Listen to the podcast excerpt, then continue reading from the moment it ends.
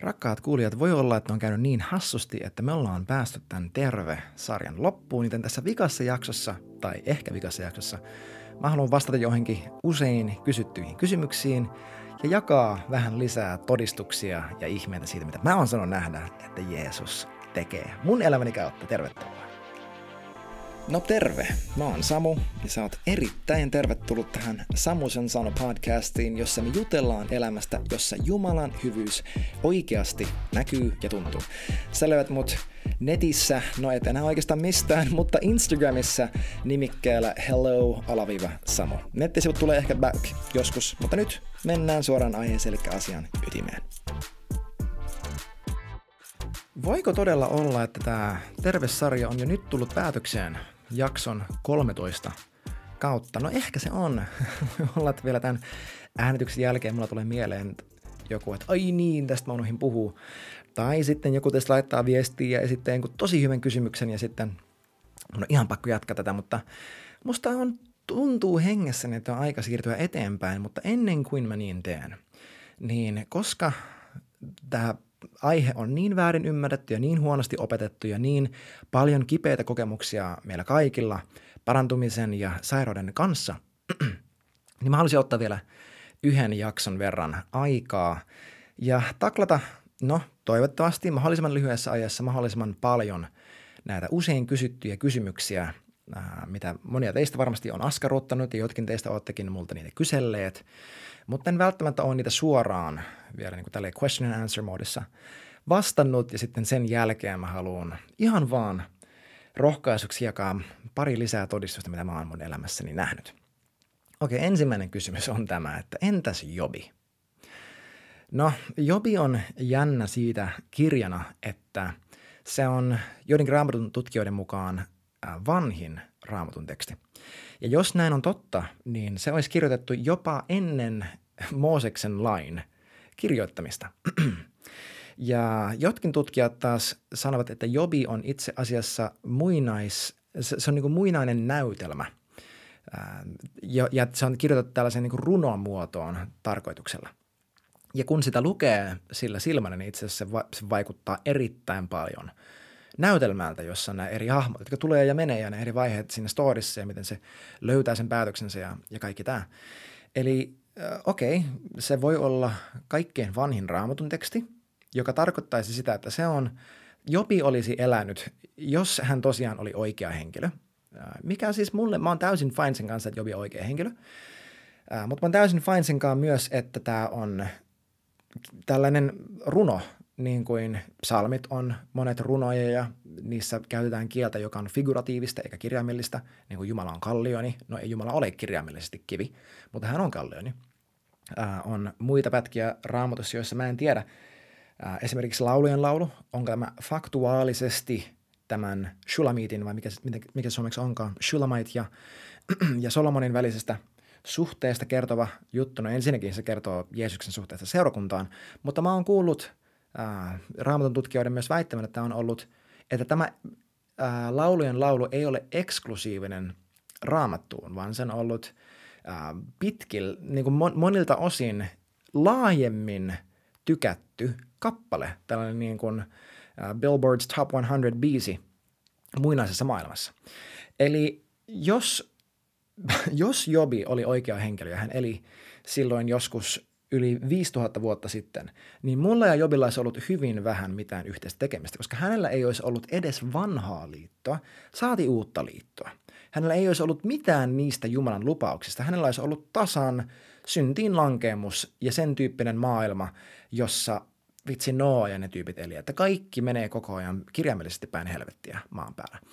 Eli jos hän oli oikea henkilö, niin, niin, niin mä en katso häneen. Että tämä ei ole niin kuin evankeliumi Jobin mukaan. Ää, niin kuin moni näistä seuraavista kysymyksistäkin tulee liittyen henkilöihin ja niihin kaikkiin on loppupeleissä vastaus se, että niin, mutta entä Jeesus? Et kun tosi usein, siis mä oon ollut niissä tilanteissa, että mä puhutaan vaikka parantumisesta, joku sanoo, että niin, mutta entä Jobi? Ja mä vastasin siihen, että no mutta entä Jeesus? Että kumpaa sä seuraat?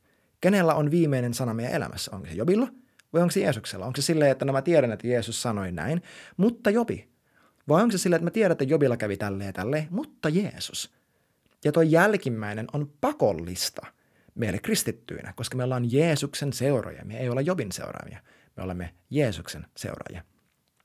Ja jos taas sitten Jobi olisi ollut ää, näytelmä tai kappale tai joku muu tällainen ää, niin kuin tarkoitukselle runomuotoon kirjoitettu fiktiivinen pätkä, niin siitä silti oppii aivan sikana. Siitä, siitä siis mun raamatun ähm, jobi tässä mun ESV-raamatusta, josta mä oon Jumalan armosta seuraavan pari viikon aikana siirtymässä yhteen tai siis uuteen raamattuun, koska tämä on niin täyteen merkattu. Siellä on ties minkälaista suttausta ja yl, niin kuin – alleviivausta ja ym, niin kuin highlighted, ja ei siis suttaa sillä, että me suttaisiin tekstiä pois hyvänä aikana. Mä raamatusta vedän jotain juttuja yli siksi, että mä en tykkää niistä. Mutta joistain käännöksistä, tiedätkö, on joitain käännöksiä, jotka kääntää jotkin, äh, jotkin raamatun paikat tosi, sori, vetskari pitää avata. Äh, paidapetskari, jos mietit. Tämä on vähän kuuma, mutta niin, että siis mun jobi on anyway tässä raamatussa se on täynnä kaikenlaisia merkintöjä. Se on täynnä kaikkea, mitä pyhä henki mulle sen kautta puhunut. Ja Jobin kirjasta oppii aivan valtavasti. Älä heivaista menee siksi, että sun on vaikea ymmärtää sitä, vaan syvenny siihen. Koska siis pyhä henki ilmentää sulle Kristusta Jobin elämän kautta aivan valtavalla tavalla. Siellä on monia jakeita, jotka on aivan timanttista. Okei, seuraava kysymys. Entäs Trofimus? Timpan kirjasta, muistaakseni toka Timpan kirja, Paavali sanoo tälleen, että Trophimus I left sick at Miletus. Ja sitten siinä olisiko se ollut sama tyyppi, josta Paavali sanoi, että hän melkein äh, uhrasi henkensä. Ei, tämä on itse asiassa eri tyyppi, josta Paavali sanoi, että hän, äh, te kuulitte, että hän oli sairas, koska hän uhrasi henkensä, äh, oli niin kuin lähellä kuolemaa evankeliumin tähden. No mitä, miten tämä Trofimus? No ensinnäkin äh, mulla tuli vastaan tuossa äskettäin yksi kommentaari, joka sanoi, että itse asiassa kun lukee koko apostolien teot, niin tämä Trofimus on ollut Paavalin kanssa – myöhemmin, että ei se ole mahdollista, että hän olisi jäänyt tänne Miletukseen, että hänen on täytynyt tervehtyä ja saada Paavali sitten kiinni. Eli tämän kommentaarin mukaan tämäkin tyyppi, Trofimus, olisi siihen mennessä, kun, ää, kun tota, tai vielä siinä vaiheessa, kun Paavali kirjoittaa tämän kirjeen, mutta sen jälkeen, piakkoin saavuttanut Paavalin jälkeen tultuaan terveeksi – mutta sanotaan sille, että tämä tyyppi olisi jäänyt sairaaksi sinne. No meneekö tämä silleen, että kaikki muut raamatun tekstit ja kaikki tämä, mistä tässä sarjassa ollaan puhuttu, mutta kun Trofimus, niin siispä ei tämä juttu toimi. Mä väittäisin, että se ei mene sillä tavalla, koska Paavali itse sanoo äh, Filippiläiskirja kolmessa, että, että kaverit, mä en ole saavuttanut tämän jutun täyteyttä. Että mä en ole vielä perillä, mutta mä oon lähtenyt ja mä tiedän, mitä kohti mä kurottaudun. Että hänellä oli näky siitä, miten hän tahtoo elää – ja hän tiesi, että hän ei ole vielä saavuttanut sitä sataa pinnaa. Me nähdään Jeesuksesta se sata pinnaa. Me nähdään Jeesuksessa meidän elämämme tarkoitus ja tehtävä ja käytännössä se, että millaiseksi meidät on luotu. Ja me, siis me myös nähdään apostolien tekojen lopuissa, kun puhutaan niin kuin Paavalin ihan viimeisistä teoista. Hän on siellä Maltan saarella. Mitä Maltan saarella tapahtuu? Ensinnäkin myrkkykäärme tulee ja puree häntä käteen. Ja kaikki paikalliset ajattelevat, että hän on murhaaja ja he odottaa, että hän kuolee. Ja hän ei kuolekaan, ei itse asiassa tapahdu yhtään mitään, ja he ajattelevat, että hän on Jumala. Ja hän totta kai oikaisee tämän asian, ja sitten ilmenee, että siellä on, oliko se kylän vanhimman, tai sen niin kuin kyläpäällikön isä, oliko se, joka oli sairaana, ja Paavali menee ja rukoilee tämän tyypin puolesta, tai siis se menee ja parantaa hänet, ja tämä tyyppi tulee terveeksi. Ja sitten siinä lukee, että hänen luokseen tuoti, kaik, tuotiin kaikkia ää, saaren asukkaita, jotka olivat sairaita, ja Paavali paransi heidät. Siellä ei lue sille, että hän paransi heistä osan, ja jotkin jäi sairaaksi, vaan siinä lukee, että Paavali itse asiassa paransi kaikki siellä Maltan saarilla, jotka hänen luokseen tuotiin parannettavaksi. Aika jännä. No Paavalista puheen ollen, entäs sitten Paavalin tämä kokemus Damaskuksen tiellä, kun hänen nimensä oli vielä Saul – hän näkee Jeesuksen ja hän sokaistuu ja hän on sokeana muutaman päivän ajan. No, okei. Okay. Vanhassa testamentissa on se kohta, jossa, jossa Jumala sanoi, että enkö minä ole se, joka tekee sokean ja tekee näkevän.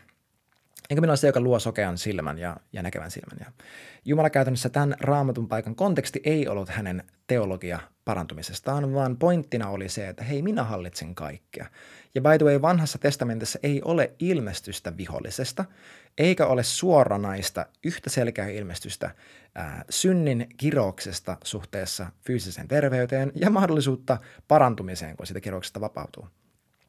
Eli ää, luoko Jumala joitain sokeaksi? No Johannes 9, me puhuttiin tästä aiheesta aiemmin.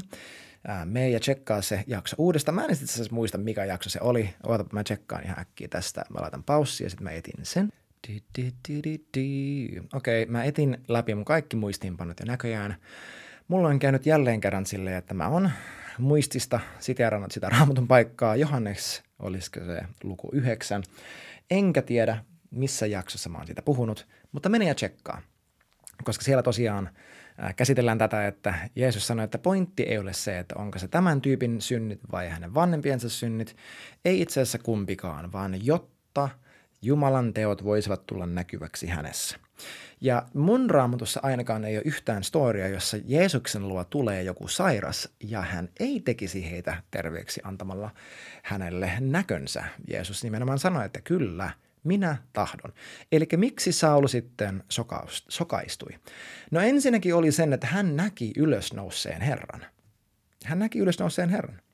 Jos joku meistä haluaa päteä sillä, tai siis verota siihen, että no, Mä oon sairas, koska Jumala on tehnyt mut sairaaksi. Ensinnäkin meidän tsekkaa toi Paavali pistinpätkä. Uh, mutta mä väittäisin, että sitten sun on parempi ollut nähdä Herra. Siis Johannes kaatui kuin kuolleena maahan nähdessään ylösnouseen Herran. Jokaisella meistä tulisi olemaan jonkinlainen fysiologinen, ruumiillinen kokemus, joka veisi meidän fyysisen ruumiin aivan äärirajoille, jos me kohdattaisiin ylösnoussut Herra. Saulin tapauksessa kyllä Jumala teki hänet sokeaksi laittaa, laittamalla, huom tämäkin, laittamalla tällaiset suomut hänen silmiensä ylle. Ja osa syy, miksi mä uskon, että hän laittoi nämä suomet, oli se, että tämä oli fyysinen ruumiillistuma siitä, että kun nämä suomut tippuu hänen silmiltään, hän ei vain näe fyysisesti ensimmäistä kertaa taas, vaan hän myös näkee hengellisesti – hän näkee raamatun totuuden, kuka Jeesus oikeasti on, kuin ensimmäistä kertaa, kun tämä, ähm, tämä verho, tämä valhelu, joka oli ollut hänen silmiensä yllä, kun tämä poistuu hänen silmiensä edestä. Ja mielenkiintoista musta on se, että apostolien teot kahdeksan on se tarina tuosta tota, Simon nimisestä, onko se Simon the Sorcerer, mikä se onkaan suomeksi, joku taikurityyppi. Äh, mutta tällä tyypillä ylpeyttä ja vastustaa evankeliumia. Ja mitä pa- miten Paavali – käsittelee tätä tyyppiä? No Paavali itse asiassa kiroaa tämän tyypin ja sokaistaa hänet, tai sokaisee hänet Jumalan voimasta. Kun mä käytän termiä Jumalan voima, mä itse asiassa henkilökohtaisesti en usko, että pointti oli se, että, että pyhä henki sanoi, että no niin, näin, nyt tehdään näin, vaan Paavali sanoi, että näin tapahtukoon, koska mitä on kielen varassa? Kielen varassa on ei vain elämä, vaan myös kuolema – me käsiteltiin tätä jo aiemmin, että sinä sun omilla sanollasi joko kiroat itseäsi tai siunaat itseäsi. Ja hirveän usein, kun me puhutaan meidän jostain fyysisistä vaivoista, me puhutaan ääneen sitä, mitä me meidän ruumiissamme nähdään, ja me itse asiassa kirotaan ja puhutaan kuolemaan meidän itsemme ylle, kun me ei sen sijaan, ei, ei sille, että meidän tarvii olla silleen, joo, ei satu yhtään, ei satu yhtään. Se ei ole se pointti. Pointti on se, että ei vitsi, sattuupa ihan sikana, mutta kipu, sä kuuntelet mua nyt, Jeesuksen nimessä. Ja me ja me puhutaan ääneen sitä, mikä me tiedetään olevan totta. Koska tiedätkö sä, siis tiede on jo todistanut sen, että sinä et usko jotain todella ennen kuin sä pystyt puhumaan sitä ääneen voimallisesti ja autoritäärisesti. Vasta siinä vaiheessa sä oikeasti uskot jotain. Jos sä puhut sitä ääneen intohimoisesti ja sä liität siihen sun tunteet, sun aivot alkaa uskomaan, että nämä sanat, mitä mun suustani tulee, ovat oikeasti totta. Tämä on käytännössä fyysisellä tasolla mielen uudistusta. Että sun aivot alkavat uskoa, että joo, tämä todellakin on. Ja sieltä poistuu se, että se, sieltä poistuu se epäilys. Käytännössä sieltä poistuu epäusko.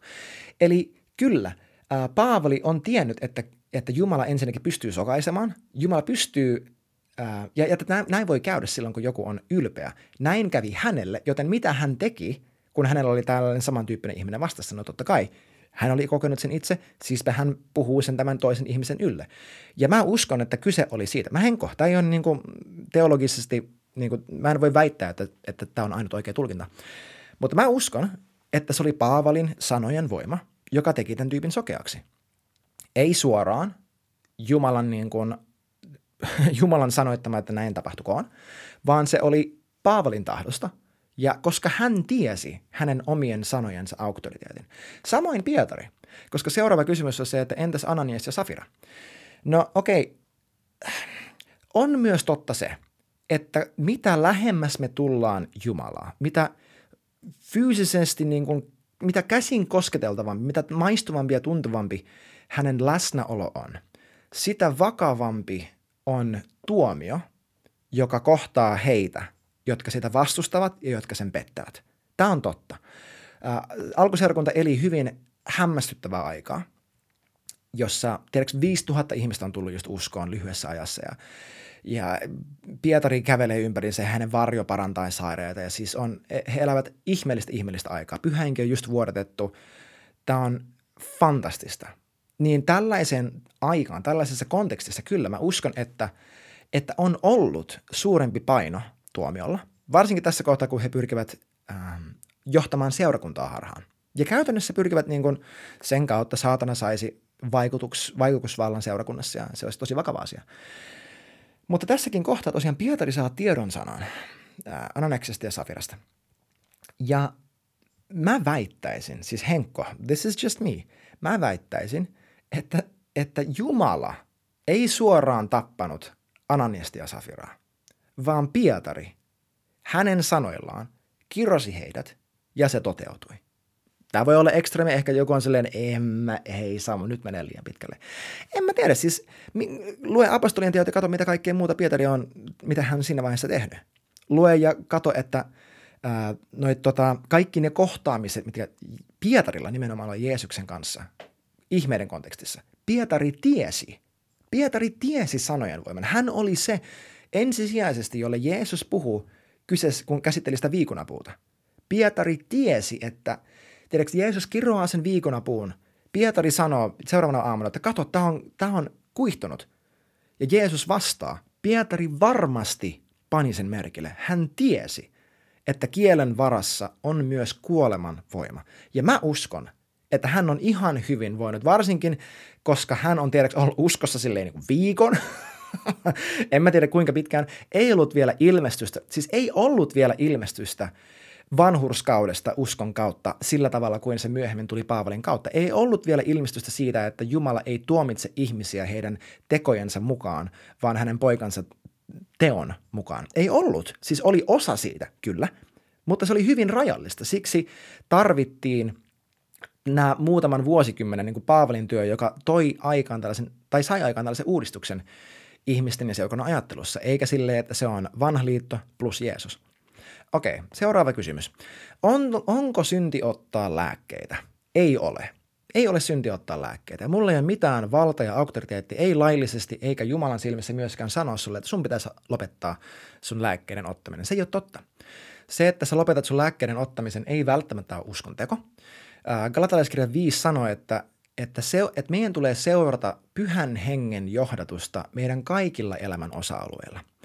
Mä uskon, että on paljon, okay, paljon parempi kuin se, että minä lopetan minun lääkkeiden ottamisen uskontekona, on se, että itse, ja, ja sitten odotan, että mä tuun terveeksi, on se, että mä teen näitä kaikkia muita asioita. Mä julistan itseni yllä terveyttä, mä jahdaan tätä kiihkeästi, mä palaan tälle asialle.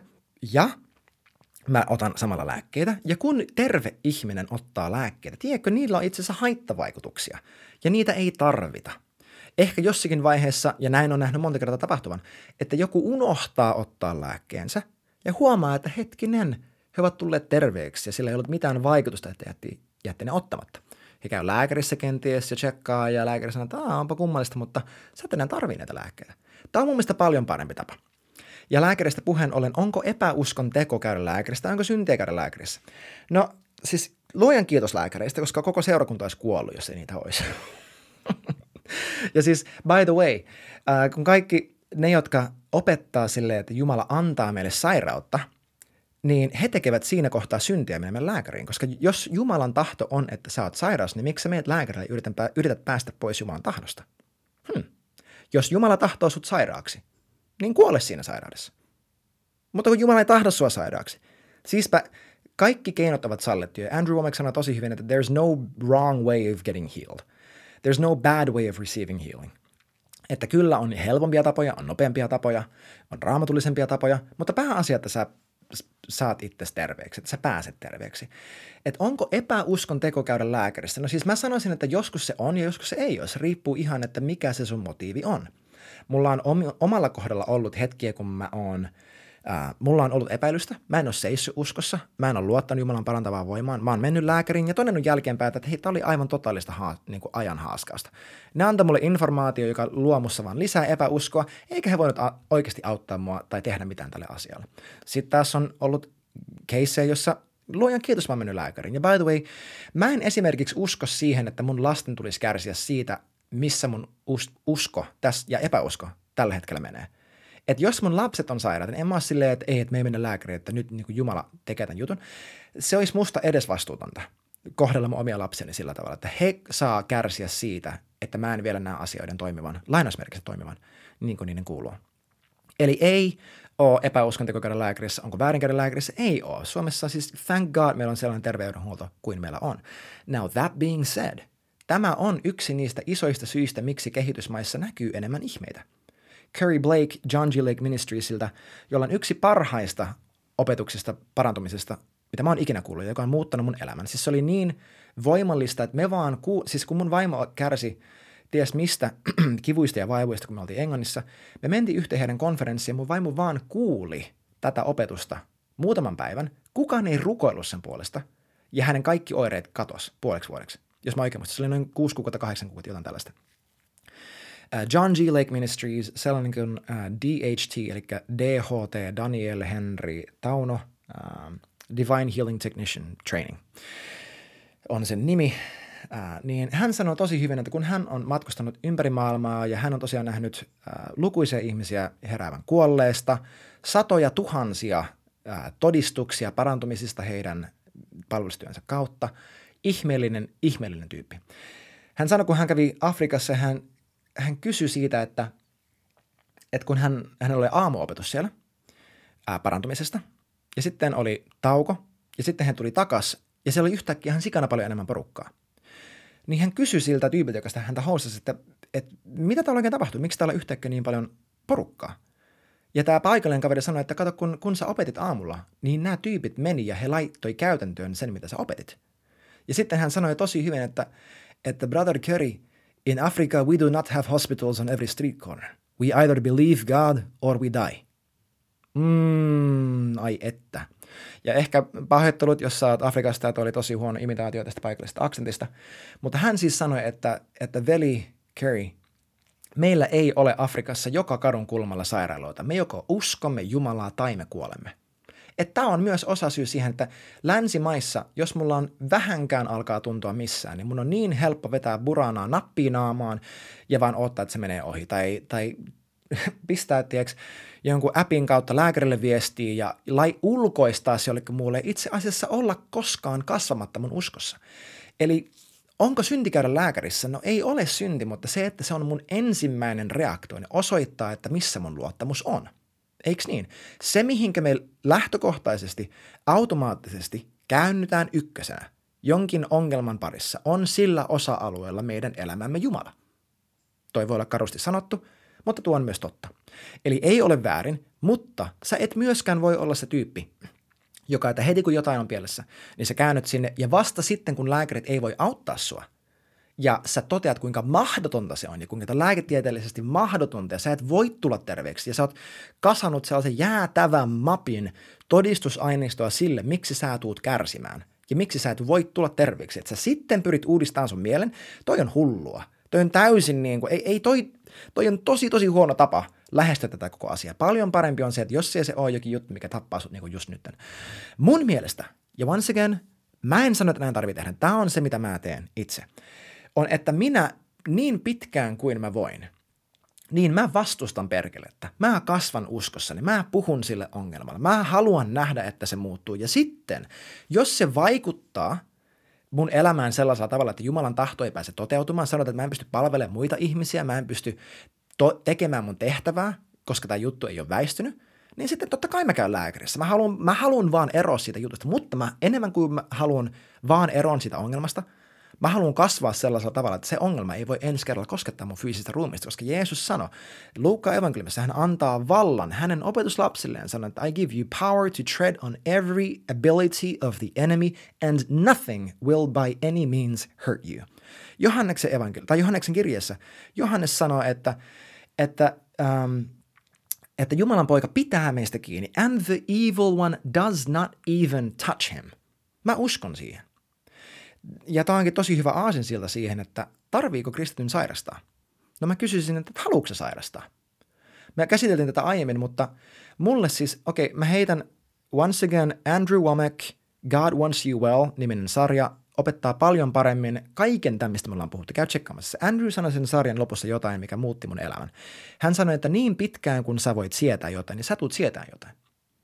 Niin pitkään kun sä voit kärsiä sitä, sä kärsit sitä. Ja mun kysymys on sille, teille, jotka kysytte, että tarviiko kristityn sairastaa, on se, että haluatko sä sairastaa ja onko sä ok sen kanssa, että sä sairastat. Ää, mulla itselläni ja todistetusti monilla teistä – on kiusaus uskoa, että sairaus on minun väyläni päästä lepäämään. Jos mä oon flunssassa, mä saan vapaata töistä tai muista vastuista ja silloin vihdoin mä pääsen huilaamaan. Jos tämä on meidän lähestyminen, niin sairaus on joissain määrin meidän pelastaja ja meidän lepo. Ja meillä on muita ongelmia. Esimerkiksi siinä, että me ei osata rytmittää meidän elämää, me ei olla kontrollissa meidän ajasta, meidän kalenterista, meidän resursseista, meidän prioriteeteista. Ja me odotetaan, että asiat kosahtaa tälleen, jotta me saadaan huilata. Haluatko sä tulla sairaaksi? Tämä on parempi kysymys. Mä henkilökohtaisesti uskon, tämä on mun Samu Ainesmaan teologia, että kristitylle on Jeesuksen Kristuksen sovitustyön kautta mahdollistettu elää hänen koko maallinen elämä tulematta yhden ainutta kertaa sairaaksi.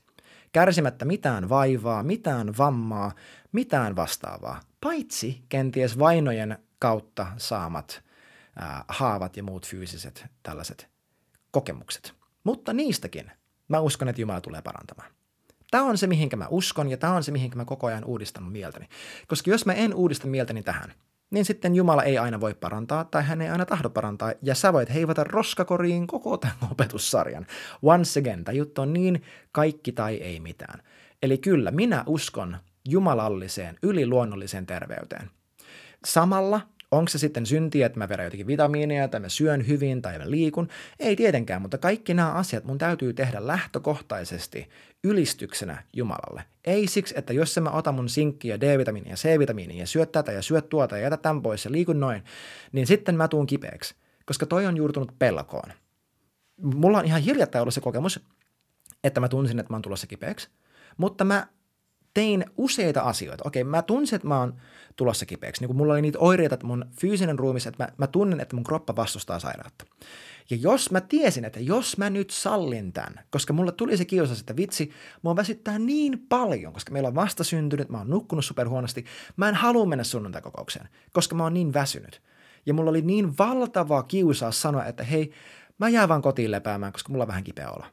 Mä oisin tullut sairaaksi, mä tiedän. Mä oon täysin vakuuttunut, että mä olisin tullut sairaaksi, mä olisin jäänyt sairaaksi useammaksi päiväksi. Ja jos mä sitten olisin sitä alkanut nuhtelemaan, ei siinä olisi ollut mitään voimaa. Mutta sen sijaan, ja luojan kiitos, mulle on myös annettu vaimo, joka puhuu mulle totuutta. Susu, mä rakastan sua ihan sikana. Mä päätin, että minä vastustan perkelettä. Minä en tule sairaaksi. Mä puhuin niille oireille, mä puhuin sille taudille, ja arva mitä? Mä vedin viherjauhetta, tupla annoksen. Sille ei, se ole, ei siinä ole mitään väärin, että mä otan kaikki keinot käyttöön todistaakseni, että minä en muuten. Että kato, jos mä otan kaikki keinot käyttöön siksi, että mä en luota Jumalaan, niin se on eri asia kuin se, että mä uskon Jumalaan, mitä Jumala mulle tahtoo, ja mä voin ottaa kaikki keinot käyttöön. Se on täysin eri asia. Okei, okay, next question. Voinko mä rukoilla ei-kristityn puolesta? Voiko Jumala parantua, parantaa henkilöitä, jotka eivät ole kristittyjä? No totta kai voivat, koska yksikään ihminen, jonka Jeesus paransi ää, evankeliumissa, ei ollut uudesti syntynyt. Koska hän ei ole vielä kuollut, hän ei ole sovittanut maailman syntiä, ei kukaan niistä ollut vielä kelvollinen lainausmerkissä Jumalalle. Kuka meistä ei ole kelvollinen vieläkään, että Jumala tekisi meille yhtään mitään, mutta Jeesuksen kautta me ollaan. Eli kyllä, sinä voit rukoilla ei-kristityn puolesta. Ja jos sä kuuntelet tätä ja sä et ole tehnyt Jeesuksesta sun oma elämän Herra, niin ensinnäkin sun täytyy, koska se tarkoittaa, että sä oot tällä hetkellä saatanan kahlitseva. Mutta jos sä kuuntelet tätä ja sä oot sairas, fyysisesti sairas, niin mä haluan sullekin sanoa, että Jumala tahtoo sut terveeksi ja Jeesuksen Kristuksen Nasaretilaisen Jumalan ainoan pojan kautta sulla on pääsy fyysiseen terveyteen ja hän tahtoo sut terveeksi. Ja sä voit jopa nyt rukoilla häntä auttamaan sua ja sinä voit, kuuntele, sinä voit jo nyt sun kielesi kautta muuttaa sitä, mitä sun omassa ruumissasi tapahtuu. Mä en nyt sano nimillä, mutta meillä on jopa Suomessa hyvin laajalti, täysin sekulaarisessa mediassa yhden, erityisesti yhden henkilön kautta valtava todistus siitä, miten lääketieteelliset, ra, siis lääkärien todentamat vaivat voi muuttaa oikeiden niin kuin sen kautta, että muuttaa mitä ajattelee ja mitä itsensä ylle puhuu. Te, jotka, joita kiinnostaa tarpeeksi, niin ne voi tsekata, mä en halua puhua nimillä, mutta mä oon nähnyt sen, että henkilöt, ja siis tämä näkyy monessa eri asiassa, monissa eri, niin kuin, monilla eri aloilla, että henkilöt, jotka eivät edes tunne Jumalaa, ymmärtävät valtakunnan periaatteita, koska nämä ovat lakeja.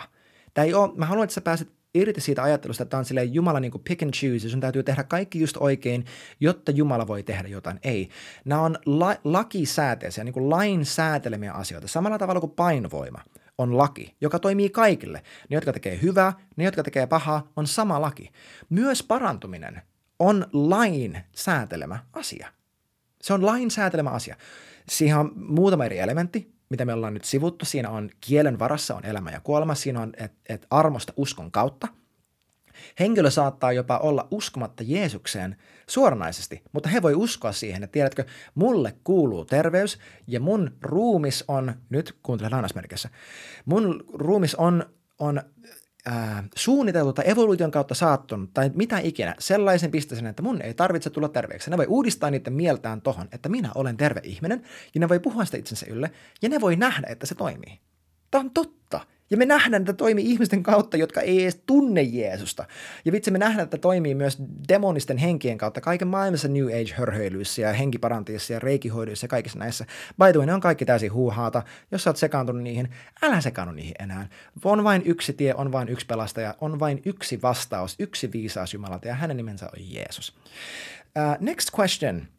Miksi mä oon edelleen sairas? No, me ja kuuntelen no kaikki edelliset jaksot, mutta siihen olisi muutama eri asia, mitä mä tsekkaisin. En, siis kaikkein yleisin on oikeasti, se on epäusko. Se on meidän kokemukset ja se epäusko, mitä meidän kokemukset on tuonut, siihen liittyvä pelko. Um, yksi on se, että kun se usko, jolla on oikeasti väliä Paavalin mukaan, on se usko, joka toimii rakkauden kautta. Eli mä tsekkaisin, elänkö mä rakkaudessa vai, tsekkaa tämä, onko mun elämässä katkeruutta tai anteeksantamattomuutta koska on asioita, joita me voidaan tehdä meidän omassa elämässä, jossa, jotka antaa, ne ikään kuin avaa saatanalle oven toimia meidän sielussamme ja meidän fyysisessä ruumissamme. Meidän henki, koska ihminen on henki, sielu, ruumis. Meidän henki, jos sä oot uudesti syntynyt, se on sinetöity. Efesolaiskirja puhuu tästä, että pyhä on annettu meille sinetiksi. Että meidän, meidän on niin kuin vacuum packed, täysin niin kuin vesitiiviiksi tehty meidän hengen ja sielun siinä niin kuin välillä, ruumiin ja hengen myös. Meidän henkeen ei pääse mikään saatanallinen vaikutelma, mutta sillä, että me valitaan vääriä asioita, me valitaan tehdä syntiä, me avataan väärille demonisille vaikutteille valta tulla vaikuttamaan meidän mieleen ja meidän ruumiiseen. Ja kaksi, tosi, yl, tosi tosi yleistä, on anteeksi antamattomuus ja katkeruus. Joku teki jollekin jotain ja sinä kieltäydyt antamasta heille anteeksi. Kieltäydyt olemasta heille armollinen. Ja tämä kieltäytyminen pidättää sut vastaanottamasta Jumalan armoa, johon sisältyy myös parantuminen. Joten jos sun elämässä on anteeksi antamattomuutta tai katkeruutta ja sä oot sairas, ne voi hyvin olla linkittyneitä toisiinsa. Koska 100 prosenttia ajasta katkeruus ja anteeksi antamattomuus avaa oven saatana. Se on hyvin, hyvin vakava asia. Jos sä pystyt nyt tällä hetkellä, kun mä puhun tästä, ajattelemaan kenestäkään ihmisestä sun elämässä negatiivisesti sen valossa, mitä he on sulle tehnyt, ja kokea vihaa tätä ihmistä kohtaan. Se tarkoittaa, että saatanalla on jo jonkinlainen jalansia sun elämässä. Ja viimeinen kysymys olisi se, että jos kerta ei tarvitse sairastaa, niin miten sitten muka kuolee? Koska kaikkihan kuolee joskus, ja tämä on totta. Mutta jumalallinen kuolema on yksinkertaisesti sitä, että henki irtoaa ruumiista.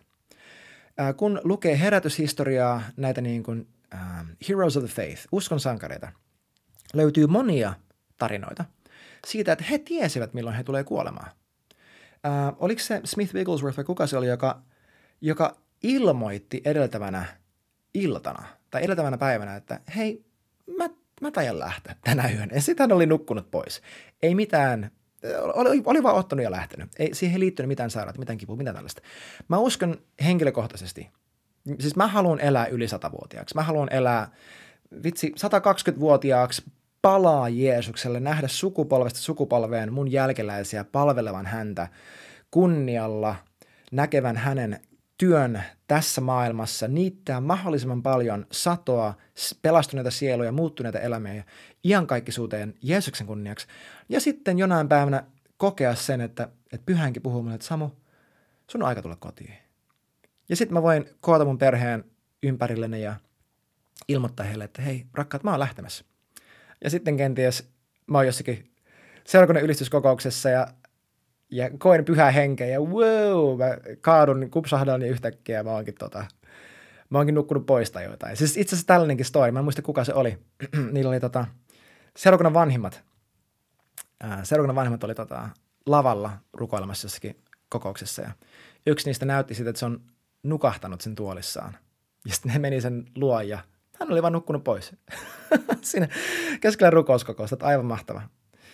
Tiedätkö, tämä venyi niin pitkäksi tämä jakso, että mä en ehtinyt jakaa noita todistuksia. Mutta no ja, jaataan ne vielä tähän loppuun. Tästä tulee ihan mega pitkä jakso, mutta anna anteeksi. Jos sä haluat tätä tarpeeksi, niin sä jäät kuuntelemaan. Ää, eka on yksi sellainen todistus, joka muutti mun oman elämän. Ja muutti siksi, mä oon jo aiemmin puhunut tästä varmasti monessa jaksossa, mutta mä olin elänyt tuossa 2016 tosi, miten mä sanoisin – sille about vuoden parin ajan aika kompromississa. Mä olin palvellut mun omaa ammattia, mun omaa uraa. Siitä oli tullut mun elämäni Jumala. Ja mä olin kaukana Jeesuksen luota. Mutta Jumala alkoi vetää mua puoleensa, näyttää mulle mun omien valintojen tyhjyyden. Mun avioliitto oli ihan raunioina ja mikään mun elämässä ei voinut hyvin. Mä en ollut pitkään aikaan tehnyt yhtään mitään merkittävää Jeesuksen kanssa. Saatiin edes varsinaisesti viettänyt hänen kanssaan aikaa. Ja me oltiin reissussa Jenkeissä, me päätettiin mennä tällaiseen Power and Love-konferenssiin, jossa oli Todd White, jos et koska, koska kuulu hänestä, niin yksi pääpuhujista, yksi hänen niin kuin, tällaista pääministry-muodoista.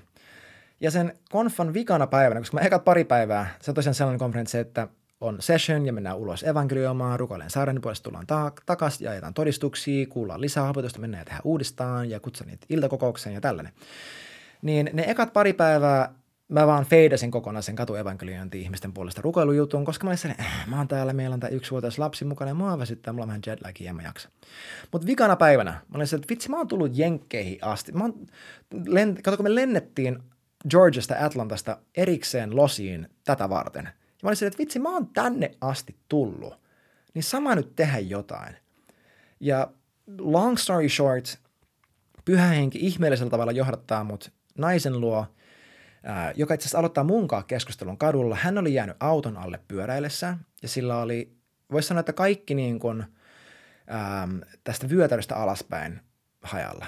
Selkä oli hajalla, lonkat oli hajalla, polvet oli hajalla. Hän ei pystynyt juokseen, kävelee, hyppiin, tanssiin, pyöräilee, ei mitään. Sillä oli jatkuvia kipuja ja niin. Tosi näästi. Sillä auto oli osunut siihen, se oli lentänyt se auton yli Mä sähtänyt kadulle, auto oli jäänyt, ajanut pois, se ei koskaan ollut saanut mitään kun korvauksia, se oli sellaisessa naisten kuntoutus ja niin kuin päästä takaisin tolvilleen tyyppisessä niin kuin kodissa.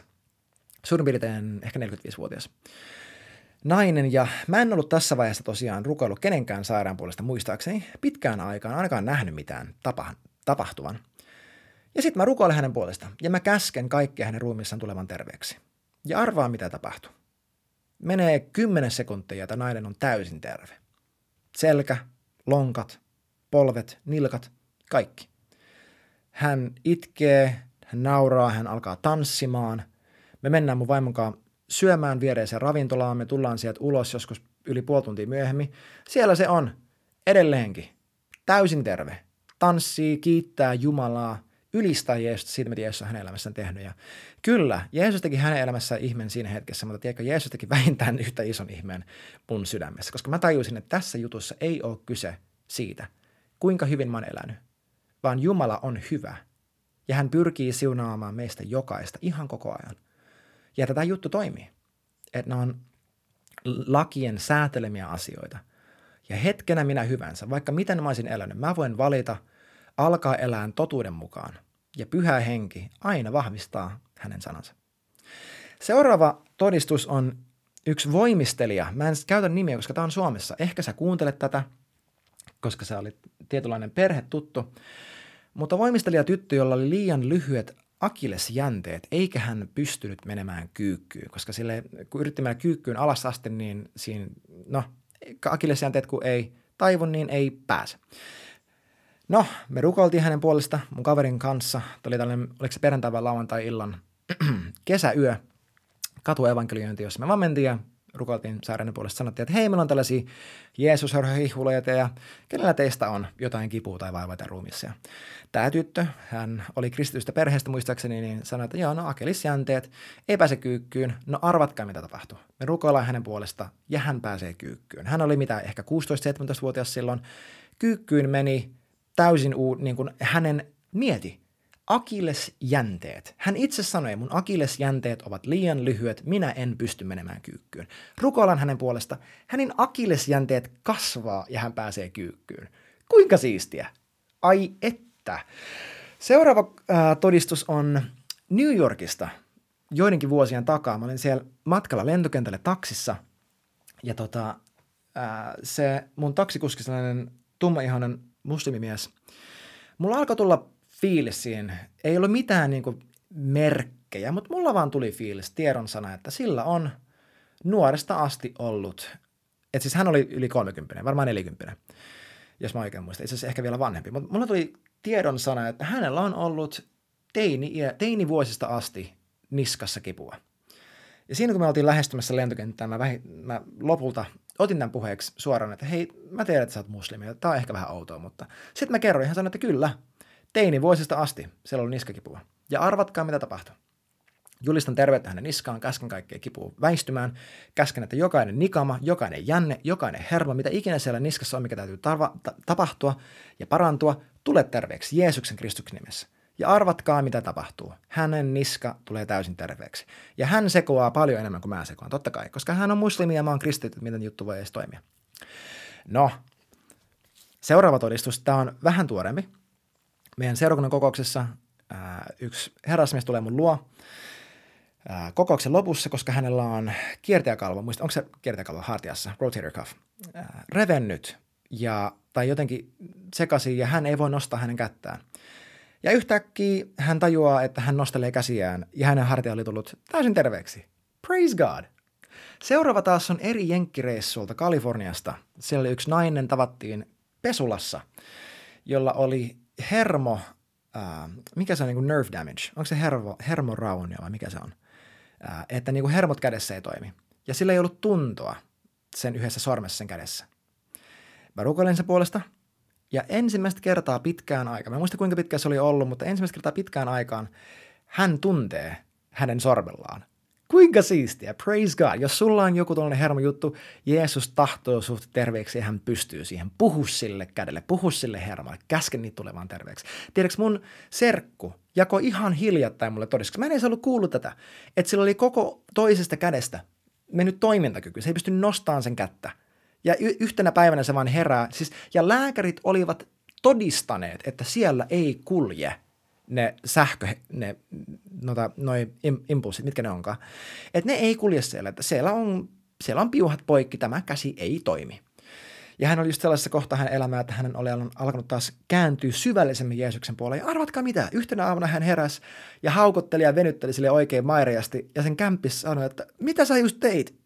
Sun käsi. Ja se oli silleen, what? Ja hänen käsi oli tullut terveeksi ja ne hermot, jotka lääkärit olivat todistaneet, että nämä ovat rikki, olivat tulleet terveeksi. Hän meni uudestaan lääkäriin ja lääkäri totesi, että on te kyllä jännä, että täällä, täällä lukee näin, että ne oli poikki, mutta nyt se siellä kaikki signaalit toimii. Ja hän sanoi, että hänen epikrisse, eli tässä niin kuin lääkäri, lääkärin kertomuksessa lukee näin, että todettu, että on poikki, ja sitten todettu, että ei olekaan poikki.